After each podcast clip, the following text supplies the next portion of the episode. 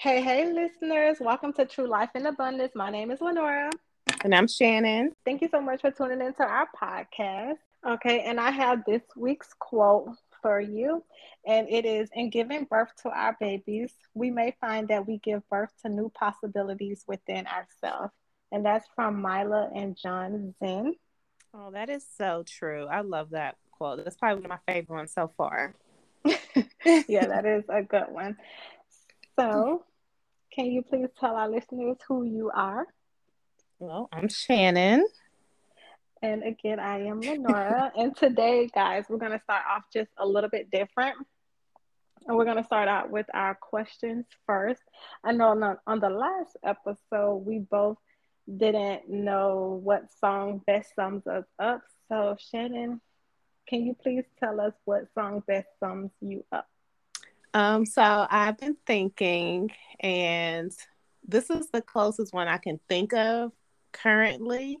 And I don't really know the name of it. I probably should have Googled it, but it's that song um, back in the day when I was young, I'm not a kid anymore. Mm-hmm. You know, mm-hmm. yeah, I always love that song because mm-hmm. I feel like when you're a kid, you're so carefree. You know, yeah. most most kids, I can't say all, but most kids like have it's just such an easy life that we take for granted and then you grow up and you have all of these responsibilities.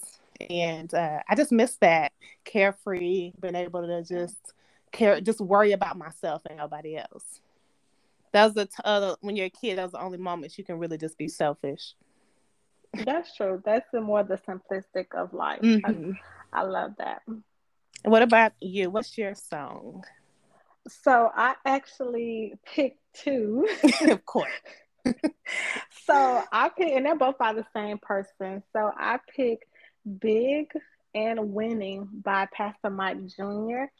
And the reason why I picked those two songs is because Big, because you guys could could Google it and listen to the songs on your your on your own free time. But that one is because like I feel like God is gonna do something big in my life. Mm-hmm. Um, like growing up, I like struggled with life trying to find like a purpose and stuff like that. But like now that I'm older and went through some things, I realized that he do have a purpose for me and winning just because I just feel like this is my winning season. So they kind of like both go hand in hand. So that's why I chose those two songs. That is amazing. I know those songs, but I will listen to them because they sound amazing. Thank you. All right, well, let's go to question number two. Um, what book or books would you recommend our listeners to read and why? Oh my goodness. So I think I told you guys in one of the episodes, I love books, I love reading. I have many different genres. Um, so it just depends on which what you're thinking. If you're looking for more inspirational uh book, I like one of the first books I read back oh years ago was Rich Dad Poor Dad. That was one of the books that That's made me feel like, yeah, that feel like I could like really achieve anything. And then uh I have I've read The Alchemist and I like I'm, I'm on this kick right now with uh like thrillers, like uh murder suspense books. So mm-hmm. I've been mm-hmm. reading those, but I have like so many financial books and all kind of things. It just depends on what people are looking for. I can give you by category because I read everything. I don't just stick to one genre. So, but yes, if you want something Rich Dad Poor Dad, which most people read, The Alchemist. Uh, I read this great book by T.D. Jakes, Destiny. Great years ago. So if you want to look at that. I know that was a lot, but I like. No, that's good because I have a few too. so that was, no, so that was good. So I'm going to say I have a couple books too that I would recommend. I would read if you're going to go into the financial space. I'm going to say Think and Grow Rich, a mm-hmm. Black Choice. Mm-hmm. Um, so that one was good because a lot of times um, we feel like growing up black, like we have like so many things that are against us, which we do. Mm-hmm. I'm, I'm, definitely not yeah. putting that down. Like we definitely do um, do start behind the start line. Mm-hmm. But however, how you can overcome, especially with God on your side, you definitely are the majority. So that one there. I also would recommend Boundaries by um I, oh my god, I don't know. I think I'm messing up how they name, but by Dr. Cloud and Mr. Townsend, or they might be both doctors. I don't know. But anyways, that one is good because boundaries is good for you, like for an individual to learn, because it keeps the good in and the bad out. Like a lot of times we think like, oh, if I put boundaries up, then this person may think that I hate them. But honestly, it will be do well with your peace if you use boundaries in a healthy way. Mm-hmm. And then, then the last thing, last book I will recommend that I read really recent was actually T.D. Jakes' daughter book, um, with- Sarah Jakes Roberts. Um, her latest book. Oh my God. It was, should have wrote it down. But, anyways, in that book, she talks about how um, you know, her growing up, her being pregnant at four, getting pregnant at 14, and just her being able to to combat that and how she learned to um, to not hate. Mm-hmm. She learned to not hate herself, and she learned not to hate um, Eve in the Bible. And it just really just a woman evolved. That's the name of the book. Okay. So, yeah Mm-hmm. Like she just learned how to like love her story and love like how God weaved it all together for the greater good. Mm-hmm. And so I just feel like that resonate with me. Yeah, that's great. Uh, I like. Uh, I have one of her books. I have not read it yet. I do, I'm a book hoarder, so I would like to stockpile books, even if I haven't like don't have the time to read. I have so many brand new books I haven't even touched yet, but um, I do have one of her books, but it's not that one. okay. All right. So this one, I don't even know if you did this or not, but how old were you when you learned Santa wasn't real and how did you find out uh, if your parents taught you about Santa? Yes, mom did tell me initially. I don't know who taught me about Santa, honestly, but I know from a very young age, my mom would say, uh, like the gifts would be like from mom. They were never from Santa. Mom's like, I worked hard for the gifts. yeah, I didn't know. Santa was broke, busted, and disgusting. I, yes, I was working overtime. You're gonna know that I bought little. It would say like when I was like, you know, I could read like five, six. You know, it would say Santa, but when I got like nine, eight, nine, she was like, I bought these. So early. I mean, eight, nine is when you start to like come out of it anyway, I guess. I don't really know the age, but yeah. What about what about you? Yeah, my mom is a super safe thing, so she didn't want to tell us lies. So okay, she just never like you know taught us about that, and which was fine or whatever. Like I've never tried to like ruin it for friends of mine mm-hmm. that when I was in elementary school that believed in Santa, but like for me, like I never believed, and and that was okay too. Mm-hmm. All right, and so you kind of went into this already, but do you collect anything besides books? Oh my god, it's probably it. I kid you not. That's probably the only thing I collect. Like I will just go to Barnes and Noble and just buy books. Um, I sometimes I go in there. I be having to like me and my husband go together. I have to walk like by him, so I won't buy something. I'm like, I'll be with you. Got to hold your hand. Yes. One day I followed him around the whole store. He's like, you can go. I was like, no, I'll, I just follow him around the store. I was like, if I leave, I'm buying a book. so that's really I don't, I don't really have any collectibles or anything like I um keep besides books. So um no. yeah, I'm the same way. I don't collect anything either except for my books. I try to be like live like a minimalist lifestyle, the bare minimum of everything. Mm-hmm. Um, yeah. So I don't have anything extra that I don't need. I do actually kind of got some laptops in here that are old I need to get rid of, but I'm not keeping them like for a special reason. Only because like I'm like, okay, well I can't really like throw it away. But I know the last time I went to Best Buy, they was they said I could recycle them there, so I just never been took them to Best Buy. So that's about it. Oh, okay. All right, and so the last question is, how many languages do you speak?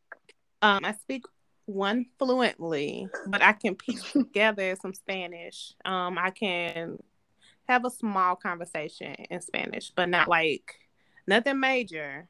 But if somebody, you know, I could break some stuff down. What about you? Yeah.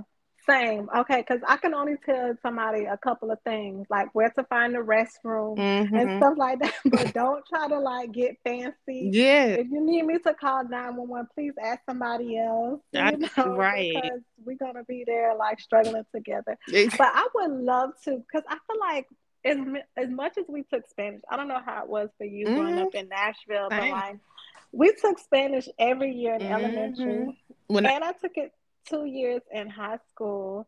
And I'm just like, why am I still so bad at this? But I would definitely love, would love to learn um, more than just Spanish. I would definitely love to learn other languages as well. Um, take like uh, take lessons. Um, they do. They have courses on there where you can learn Spanish from a, a real teacher. Okay. Virtual. I was looking into that actually. Spanish they have different languages, but I'm looking into Spanish since it's so much more fluent here than other languages. Right, that's true. Yeah. All right, so that wraps up this week's question for the for today. And today we're just going to get started into our podcast. And if you see our title, um, we are talking about our pregnancy journey. And so and like just like the symptoms and what we experience. So for me, well, for anyone who is pregnant, I think most people could say this like once you find out you're pregnant, then you start having symptoms. Mm-hmm. Like most times. Mm-hmm. Some people start finding have symptoms and find out they're pregnant. But for me it went opposite like right as soon as I found out I was pregnant, the very next day I started having mm-hmm. symptoms. um uh, I started like throwing up every day. I was actually couldn't keep any food down. Sometimes some people just have morning sicknesses. I couldn't keep any food down. Like I turned into being just head and shoulders girl. people was like, um, aren't you pregnant? Because I was going in the opposite direction mm-hmm. of what I was supposed to be going in. Um, when it came to my second trimester, I actually was able to keep food down more, started to gain weight finally. Um, but I think my main issue in pregnancy was being really stressed. I was really stressed during my pregnancy because of my living situation. And as I said, I did not have a job when I found out I was pregnant, but I did find a job. And then the job that I found was really stressful. And then me and my daughter's father were trying to patch things up, and things weren't still weren't good. Um, I went to all my doctor's appointments by myself and stuff like that. So my pregnancy journey, I just uh, didn't know how to manage my stress then, but I wish I did. So I do have like a little quick story of of me while I was pregnant. So there was one time where we were disagreeing about something, I don't know. And we were like outside and he was like, Oh, I'm going I'm about to leave. And I was like, No, you're not gonna leave. I was like, We're gonna do whatever XYZ together. And then he was like, No, I'm not. So I was like blocking him from getting inside of the car, the same one I bust the window out of. and then he was like, Man, get out of the way. So then like I guess he attempted to move me and then but he moved me with a little bit of force and I ended up stumbling a little bit. And when I stumbled, honey, I don't know if my eyes turned red or my head spun all the way around or whatever, but he just knew that it was time for him to run. so he took off running. And like at that time, I was like, I lived like close to like, I don't know if it was a park or a school, but something it was, and it had kind of like a tall gate around it. And like he ended up like jumping the gate or whatever because he thought like, okay, like I'm gonna get away from her if I jump this gate. Little did he know. I jumped the gate too, and I jumped it like so perfectly. Like I felt like I was like Spider Man that day. I jumped it so perfectly, and like when he see me come over that gate, like he was so amazed at my skills that he just stopped running. he just like literally stopped running. And because at that point, like I was I was I was ready to get my leg back, and he was just like, "Dang, like how did you do that?" like, he was like, "I thought you'd be sick all the time," but like I like mustered up some kind of strength at that moment. You know, when he pushed me, I was like, "Oh, this is not gonna gonna go down like that."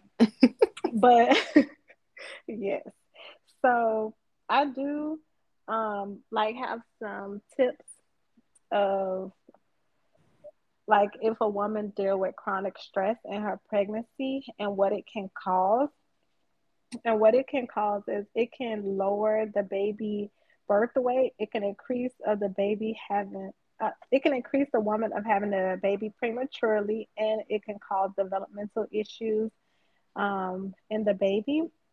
Also what stress does is it increase your cortisol level which can result in fatigue irritability headaches, um, intestinal problems such as constipation, bloating, or diarrhea, increased blood pressure. And if anyone is wondering what is cortisol, I'll be happy to let you know. Cortisol is your primary stress hormone. It increases sugar, which is a glucose in the bloodstream. It enhances your brain's use of glucose and increases the availability of substance that repair your tissues. Um, so, and then also, studies have also shown that when women are stressed out and have higher level of cortisol in their pregnancy, they have done a study that the babies come out with an increased level of cortisol as well. So, hmm. Wasn't that interesting? It, it, they did a they did a study on women that were pregnant during 9-11 and like some of the women that were of course they were stressed out because some of them uh, lost their partner during 9-11 mm-hmm. or just or women that was in new york they were just you know just stressed out because it was so close to home mm-hmm. and then when they had the babies they were like doing tests on the babies and a lot of those babies had increased levels of cortisol as well wow yeah crazy yeah all right yeah so, Shannon, you kind of had a little different pregnancy story than I had, besides me and my crazy jumping the gate and being stressed out all the time. Yeah. So, can you tell us a little bit about your story? Yeah. So, um, I have two children. Um, both of my pregnancies were terrible. Uh, one was um, worse than the other. Uh, my son was my oldest. I got pregnant with him and I was sick the entire pregnancy, but it wasn't debilitating.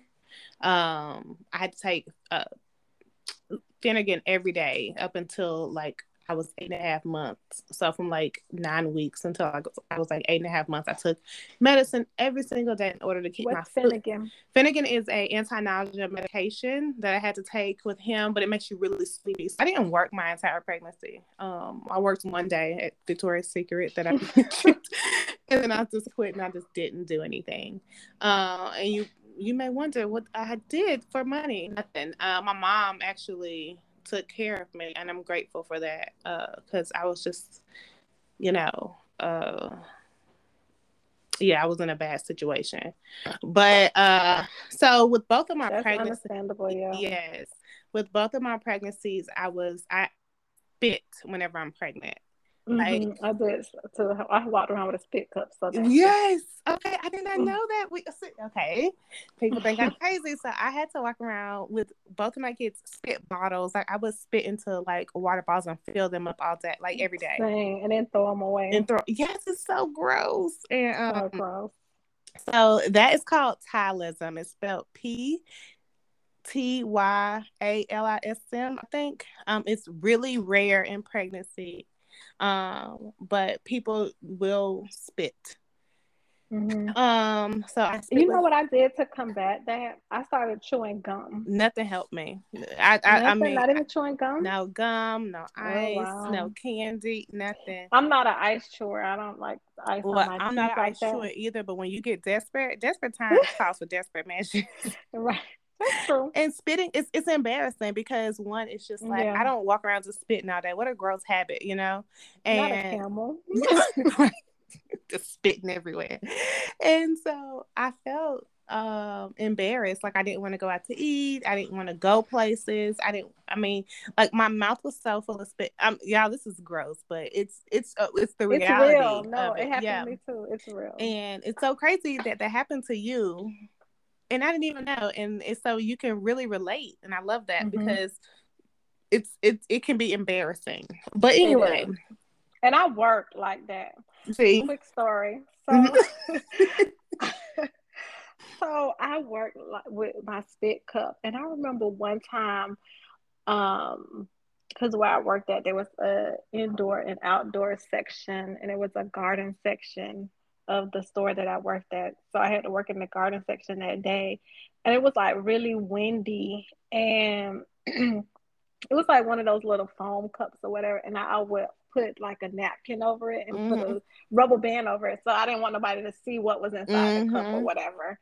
And so um, one day, girl, the it was like a gust of wind came, and it was like one of my coworkers came up like at that same time that the wind blew, and girl, that the spit like fell over on him. I was so embarrassed. He was like, "Oh, it's not your fault. Like it's the wind fault." But I felt like terrible. Yeah, nasty. oh my goodness. Um.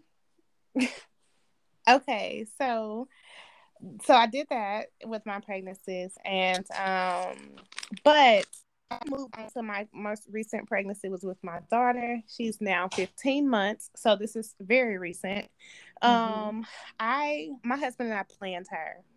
So I thought my pregnancy was going to be easier. Don't know why that equated to planning made mean meant easy, but that's what I did in my head. Sometimes we get these like notions in our head and we're like, yeah. Mm-hmm. Um, no. It was worse. I spit with her. I had a condition called hyperemesis gravidarum, which is extreme vomiting. Um, mm. and with hyperemesis gravidarum, I never heard of that before.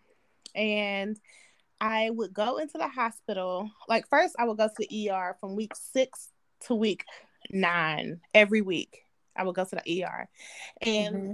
Um, they give me IV, some anti-nausea meds, and write a script for me and send me on my way.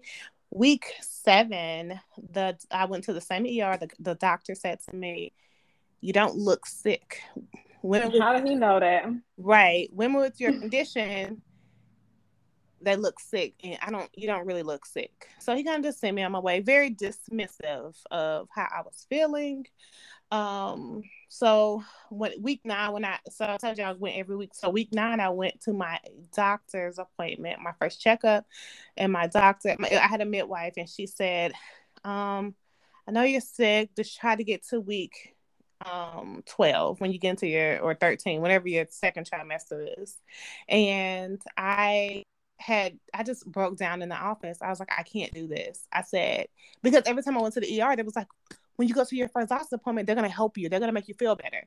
I went to my doctor's appointment and she's like, just wait till your second trimester. I was like, I told the lady, I said, what, when am, how long am I supposed to wait? I go to the yeah. ER every week and they're, they're telling me when I come here, it's going to be better. When you're telling me wait to my, I said, I can't, I said, I'm miserable.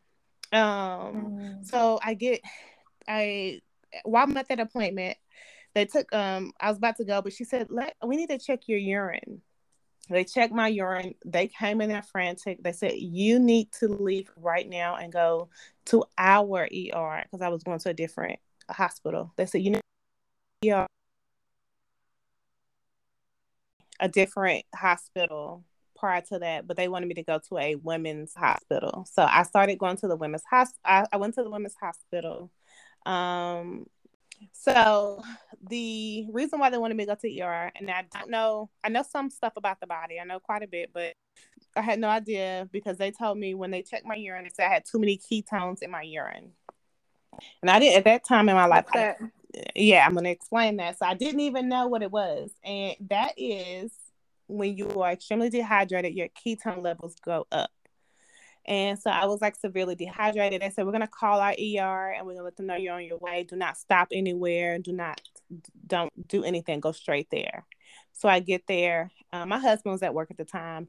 Um, I get there, I text my email my husband because he can't have his phone. I email him, say, "Hey, I'm at the hospital at Women's." Luckily, his um he works downtown, right where the hospital is at. He's six minutes away, so he was able to come, and um, I got a they made stay there. I got I was there for three days. Um, at this time, it was very difficult for me because um, my son was, I think he was 10, right? Uh, yeah, he was 10. He was about to be 11. And we don't have family here. My husband doesn't have family here. I don't have family here. It's just me, my son, my husband at this point. And my son had to get himself in the house by himself, and my husband uh, would have to when he'd go to work because he couldn't stay overnight with me because he had to go to work. He was only working because I didn't work this pregnancy either.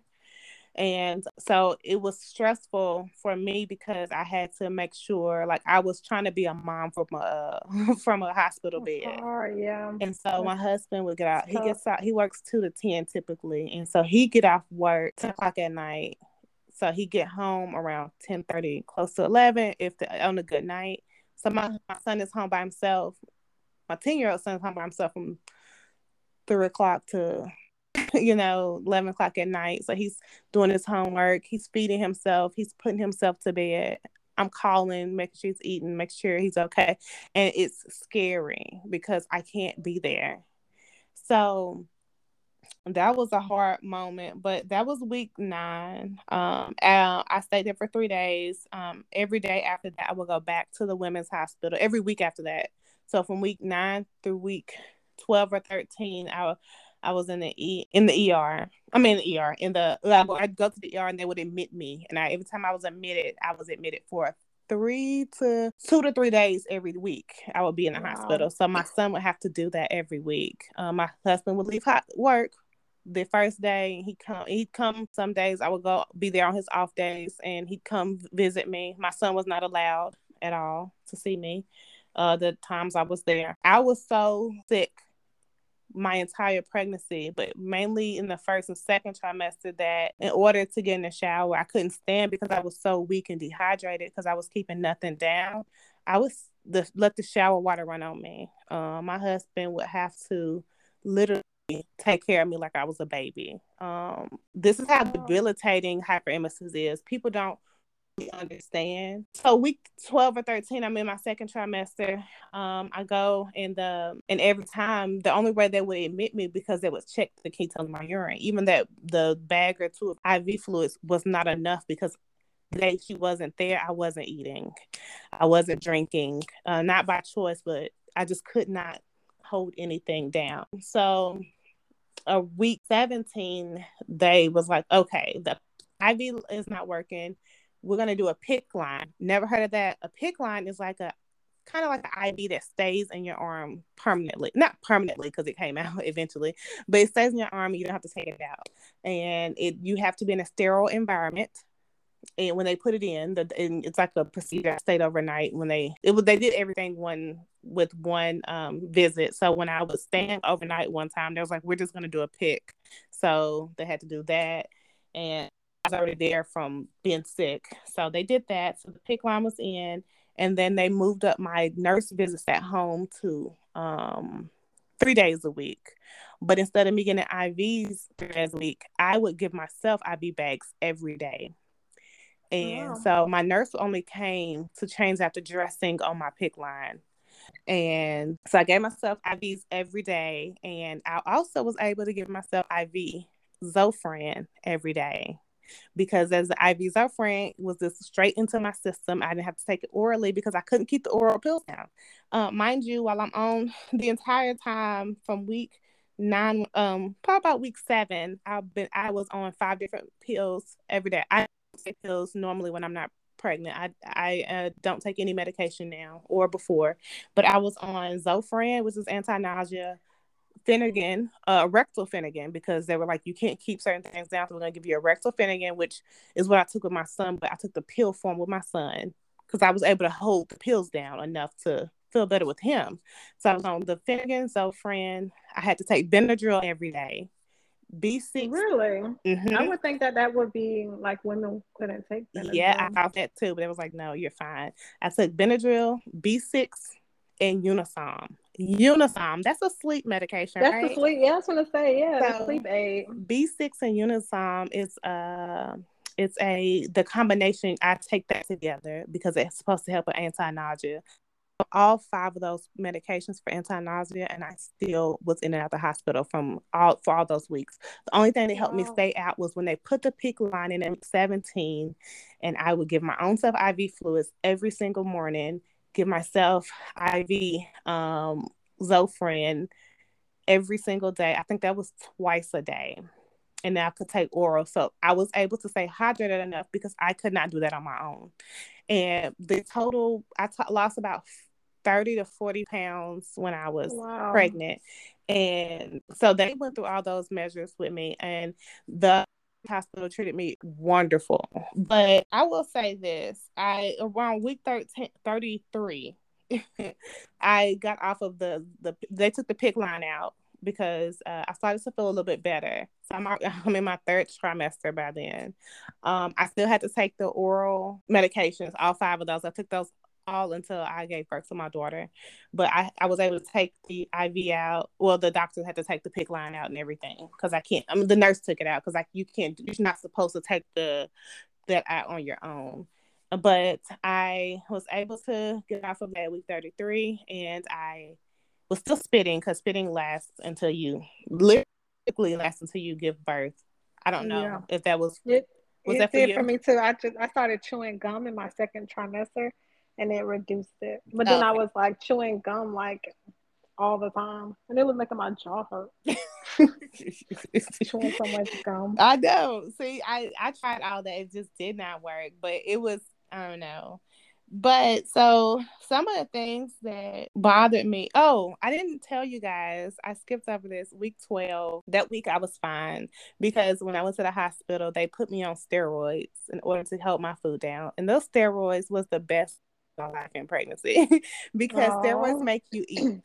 And they make you eat and eat and eat. And when they gave me those steroids in the hospital, I was like, "We're gonna send you home with these." I could, I was crying tears of joy, Aw. and it was amazing. And I was able to eat, and I would go to random nasty places, and I don't even eat at Arby's. I was going to Arby's. I was like, "I want Arby's." Girl, who even eat there? Girl, I was keeping in business for a whole week, and so I don't even eat Arby's. I was like, "Why am I here?" And so, um, yeah, I the steroids was like they was like be careful because you know it's not good for you to take um steroids for a long period of time when you're pregnant and stuff like that. And so I started googling it, and it was like your baby could come out with a small head. If you take too many, I was like, oh my baby's gonna have a Oh, real small head. My head's already small. It's gonna be smaller than mine. Like, what's gonna happen?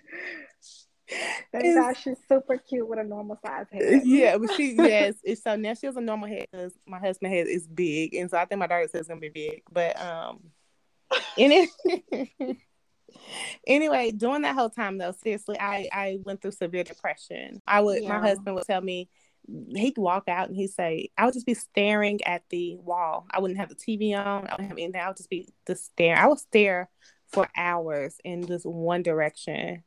I don't know why I Wow. did it. I don't know anything. I just would stare, and it was hard. I, I, I just, I don't know. Uh, I would also try to try to talk to people about what I was going through, and I could not get anybody to empathize because they hadn't been through that. So people would tell me once I found out I was having a girl, people would tell me, "Oh, it's a girl. Those girls make you so sick." Yeah, It, it's it's so it was for me. yeah, but at the same time, when you're going through that, when you know it's not just Yeah. you're having a girl, it's very dismissive. It's Oh, very rude. true. And it's like, no, I'm not just, it's not because I'm just having a girl.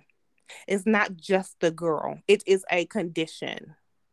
And when you dismiss a condition because somebody say, "Oh, those girls will do that to you," it's like, no, yeah, you. I've heard people be sick with girls, but they got over it. They were fine. Yeah, like me, sick. I'm an example. But Yeah. I was sick. My story, I was sick, yeah, but then eventually I was able to function. Yes, and I was literally my husband was holding my legs and I was pushing it. In between pushes, I was puking. I had a puke bag in my hand. Oh, oh man. That's how bad it was. And that's why I tell people be mindful just because uh you think you know or you think just try to be mindful of people's situation because it's not always what you think it is. And people love to do those little old wives' tales or, or those superstitions of, you know, all that because it's like, this is why this, or it's like, no, it's conditioned. Just let it be that. Uh, but that's real. It is. And I, I just couldn't, it was hard because I couldn't take care of myself and I couldn't take care of my son. My son was taking care of me. He did such an amazing job helping Aww. me. I mean, it was just hard. He stepped up. My husband stepped up. They were, I could not have gotten through it without them. It, it's so much worse than what I've been saying. Uh, but my best friend did hook me up with this girl who lived in Tennessee. She lives in Tennessee. And she says, Hey, I have a friend. She's pregnant. She's going through the same thing. And when I was able to connect with her, it was so amazing because we were literally, she was like five weeks ahead of me in her pregnancy. And we literally were going through the same exact thing. Wow. And it was so crazy. I was like, God will put some people in your life. Yeah. Will connect you with people that know somebody. And it experienced depression before until I was pregnant with her. Yeah. That was a true depression. And even when my home nurse would come in, she say, I think I really think you need to talk to a therapist. I really think even know me. She'd spend no more than 10, 15 minutes there changing my dress down, maybe 30 minutes. And she always say, You need to see somebody. I I never had anybody tell me I need to see nobody. And I had already had a therapist prior to my pregnancy, but I wasn't, I had stopped going to her. And after I had my daughter, I, I found a different therapist and I started back. But it was in that moment, I didn't want to, I didn't have the energy for anything. Like you literally don't have the energy for anything. Imagine losing 40 pounds, That's but crazy. losing 40 pounds and having to, um, somebody suck the life out of you that's what kids do. Literally, they take everything. babies do. Mm-hmm. They take everything. Yeah. So I'm losing weight, and she's taking stuff from me. So I was so imagine that. so it was awful. It was it would be times I will not lie to y'all. I went a week or so without showering because I could not get out of bed. I would be covered in vomit. Like I could not walk. Like because wow. Mal when somebody I, am not saying I was mal I was probably malnourished but I then I started googling and YouTubing people's stories, and people were like, "I, you can die from that, you and your baby." People have died, and it's it's serious because a lot of times doctors will dismiss it. Um, people have lost their babies because of it, and I'm blessed to say that my baby's here. She's healthy. She's yes, smart. Yes. She's loud and active, and I'm grateful for that. But people have lost their babies. They have been through so much. You know, that it's a lot. You, you. It's hard to. Um, even after I had her, it took me a mom, uh, some time to bond with her because I couldn't bond with her in, immediately because my pregnancy was so hard that when I was pregnant with my son, I, I bonded with him in the womb when I was pregnant with my daughter, it was so hard that I didn't have time to even enjoy the experience pregnancy because I was always sick. And so when yeah, she came out, that's real. Mm-hmm, when when she came out, it was no instant connection. I loved her, but there was no instant bond. Now that now over time, that's my I won't. I'm home. I'm stay home mom again because I don't want to buy babysit her. One of the reasons I don't want to buy babysit. I'm nervous. Like I want to be with her. So we we've grown close, very very close but it's it it takes a toll on you mentally and physically and it takes a toll on you connecting with your baby so it's all mental it's all there but that is my story i don't want to keep yeah. dragging it out but if y'all ever have questions about it need help need advice yeah. it dm us in our yeah, on, our on our instagram Definitely. yeah you know what i'm so glad you gave that story there was this one time um, when i went to the hospital when I was, I don't know, somewhere in my first trimester, because that's when I w- would go back and forth to the ER as well. Not not not every week, but I would go. And um, there was one time I don't know what happened because it was so long ago, but um, I had told the nurse like hey i went to another er and they can't tell me what's wrong with me but i feel like something is wrong. So never never feel afraid to speak up and advocate for yourself. Mm-hmm. that's just a little side note. And then she was just like oh okay. And then i was just like i need to go to the restroom. And then so i went to the restroom and they thought i was still in the restroom. And the nurses were talking about me. I ended up coming back. So back in the day where you have like the little slide that cover what I don't know what those are like shower curtains, but they're not shower mm-hmm. curtains. anyway, they yeah yeah those are curtains that um, you know, just keep you when you're in the ER from the person next to you. So they couldn't see that I was back in the room because I'm short. So, and I was sitting on the bed again. And they was like, oh my God, I can't believe like she's just going from ER to ER. Like there's nothing wrong with her. And so they too were being dismissive. Mm-hmm. And when they came back in the room and they saw that I was sitting there back in the room, it was like they saw a ghost. like their their mouths dropped. They was like, they tried to walk in being nice and stuff like that. And they said other things I don't really remember, but I remember that. And I was like, you know what? I don't want any treatment. I don't want any service. And mind you, I'm still 18 years old, mm-hmm. but I knew I didn't want those ladies to service me. Mm-hmm. For one, I knew it was going to be ingenuine. And mm-hmm. I was just ready to get up out of there. And they was just like, oh, but we still haven't seen you or whatever. We haven't took your vitals or anything like that. And I was just like, you know what? I don't even want you to take my vitals. Like, I don't even want you to do any of those things. And so I was just like, I'm just going to go. And so they ended up trying to hand me one of those like forms to say that you're refusing service because they don't want to get sued from you walking out and something happening mm-hmm. to you and they haven't seen you. And I knew, like, I didn't know a lot of things, but I knew not to sign your their paper. I was like, I'm not signing your paper, and I'm not taking your service. And I just got up and I just walked out, and ended up going to another ER where they didn't say that. or at least they didn't say it where I could hear it. Mm-hmm. And so, yeah, so that was that. So those those are crazy times that you know that um, that doctors tend to not listen to black women because I don't know they have like this complex like black women we're so strong.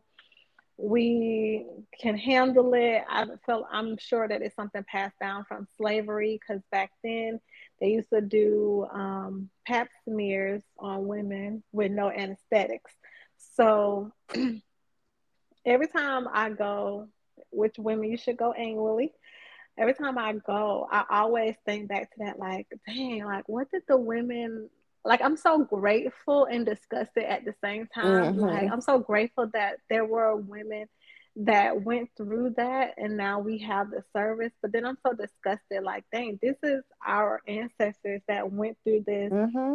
You know, just for us to be mm-hmm. able to use this service today. So I always yeah. think about that. Yeah. Yeah, it's a lot. It's a lot. Mm-hmm. And as far as black women having to endure a lot, I, well, I know you're right when it comes to that subject as far as um, medical treatment, but I also think that it's okay to to be strong, but strong doesn't necessarily mean that you don't have feelings. Right. You don't get, you know, that you're not in pain, that mm-hmm. you're not hurt, like you're not, you know, yeah, I don't. You're want, not inhuman. Yeah, to, to life happening to you. Mm-hmm, I should have to be viewed as weak in order for you to feel like I'm I'm hurt or I'm you know not well, whatever. And I think that it's. I'm grateful that people are advocating and and stepping out and telling stories because when without them, we you know it still would be in the dark, and it takes more of us to tell our stories about how we were treated you know, during our pregnancies mm-hmm. and even outside of that, you know, whenever we need medical help. Um, I told you my doctor told me I didn't look sick. And mm-hmm. I was two and I was I had I was 30 what two years old and I was old enough to say but I was too sick. I was just like, help mm. me. I was literally yeah. like, help me. I couldn't even I could barely I probably was in there stinking. I don't know.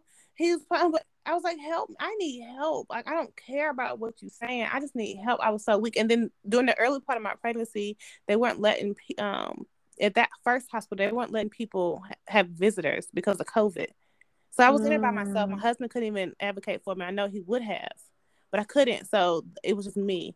But I was so sick that I couldn't even, you know, say had the energy to even argue or be mad or whatever. I was just like, help me. felt was help me. So sometimes you know, you really do need to step, you know, advocate, but at the same time, it's like sometimes you you really, if you're in so much pain or you're just trying to get out of pain or out of hurt. You really your mind sometimes is on that one thing. Right. And we shouldn't have to advocate. Those doctors should Yeah. be the ones that or nurses should be the one telling, you know, making sure we're okay, making sure we're good. We shouldn't have to do that. It's a sad situation be, that we have to say That's I true. need this, I need that. What what are you here for? If Mhm. sit here and tell if I tell you I'm hurting, I'm not asking for pain pills. I'm not asking. I'm telling you I don't feel good. Right. You Get know, some tests going. Yes, yes, you know, and that doctor didn't even run any tests on me. I don't think Mm. he just gave me an IV and some medicine and sent me on my way. Um, but yeah, so That's crazy. like, But yes, guys, this is a serious topic. Black women are three times more likely to die in childbirth than white women and Hispanic women. And also, I do have um, a story here just before, just to wrap things up about our pregnancy journey, just to give you a more of a picture of what we're talking about. Um, so, if you guys know who Judge Hatchett is, she had a show on TV. You guys could Google her. She had it on from 2000 to 2008. Her daughter-in-law, her daughter-in-law, Kira Hatchett, was 39 when she gave birth to her second son. Um, after she gave birth, she had a C-section. Kira was complaining about having abdominal pain. At the time, she didn't know it, but she was having internal internal bleeding, and there were CT scans that was ordered, but they were never taken.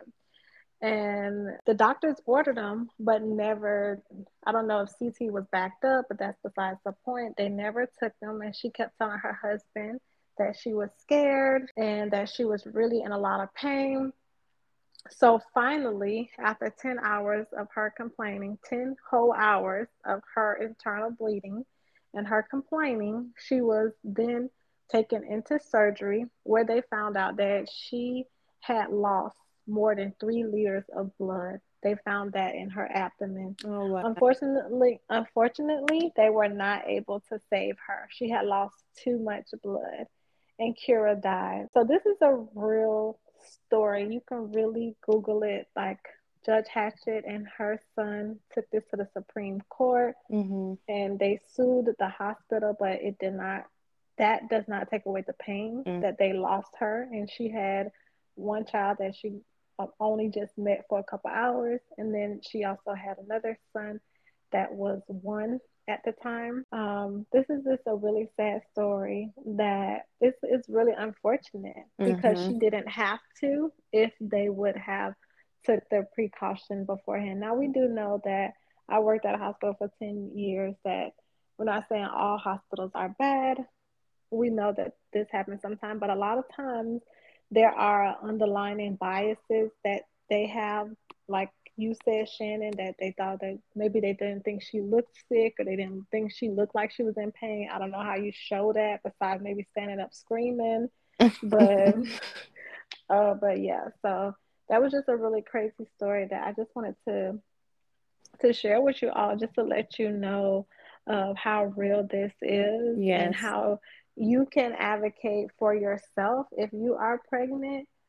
Um, and then, like you said, you are too sick. So if you have a family member, your wife, your girlfriend, your sister, cousin, whoever, a friend, you can always advocate, help advocate for them if they're not in the condition. to. hmm You may not know everything, but go to Google University. You might find out some things after they're telling you their symptoms. hmm Even then, that sometimes Google will take you to something different. But yeah, you definitely want to, you know, get those scans, those CTs, those ultrasounds because Yeah. those are important. Yes. Get that blood work done, like how they had to do with you.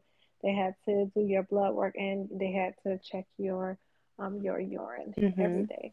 So, did you have any final thoughts about um anything about our pregnancy or your pregnancy? The only thing I would say is piggybacking off what you said, let's just speak up. And it's nothing wrong with getting a second, third, fourth, a hundredth opinion if you need to. Mm-hmm. Just like she, you know, Lenora did when hospital hospital. Go get checked out. Make sure you're okay. Make sure your baby's okay because abundance is also health. Yes. And that's one thing you can't buy. No, no. You cannot buy health. You cannot buy peace of mind. So, no. You know, like we both said, we both experienced like depression and sadness and a lot of stress. So even with that, you know, practice those self care tips that we talked about in the last episode or in the, uh, another episode about the single mom. Practice some of those. Light a candle. Mm-hmm. Write in a journal. Go for a walk. Just do something. love know, on reduce, yourself. Love on yourself to reduce that stress. Mm-hmm. And also, I just want to end it with just three um, tips for after sex hygiene. Mm-hmm. The first tip that I want to give is for men and women to go use the restroom. Yes. This does not prevent women from getting pregnant, but contrary to what we thought all those years, but it does lessen your chances from you getting a urinary tract infection. Mm-hmm. So you definitely do want to do that. The second thing you want to do is you want to wash slowly and gentle. Remember, women, that you don't go from uh, back to front, you go from front to back. Mm-hmm. So, and then the last thing you want to do is to, to change your clothes to wear a fresh set of clothes because body fluids that stain your undergarments and clothes are a breeding ground for an infection. Yes. So, definitely want you guys to take care of yourself in all kind of ways. Yes. And that's, and that's all what we have for you guys for this episode. I want to thank you guys so much for tuning in. And can you tell them where they can follow us and find us on IG? Yes, our Instagram page is TLIA Podcast, and that's TLIA Podcast. Follow us, inbox us your questions and stories. We would love to hear them. Yes, we would. And we want definitely want to say that you should definitely um, subscribe to our YouTube, to our podcast. And also, we want you to share this episode with a friend or two because when you share is when you add value. And we'll talk to you guys next Thursday.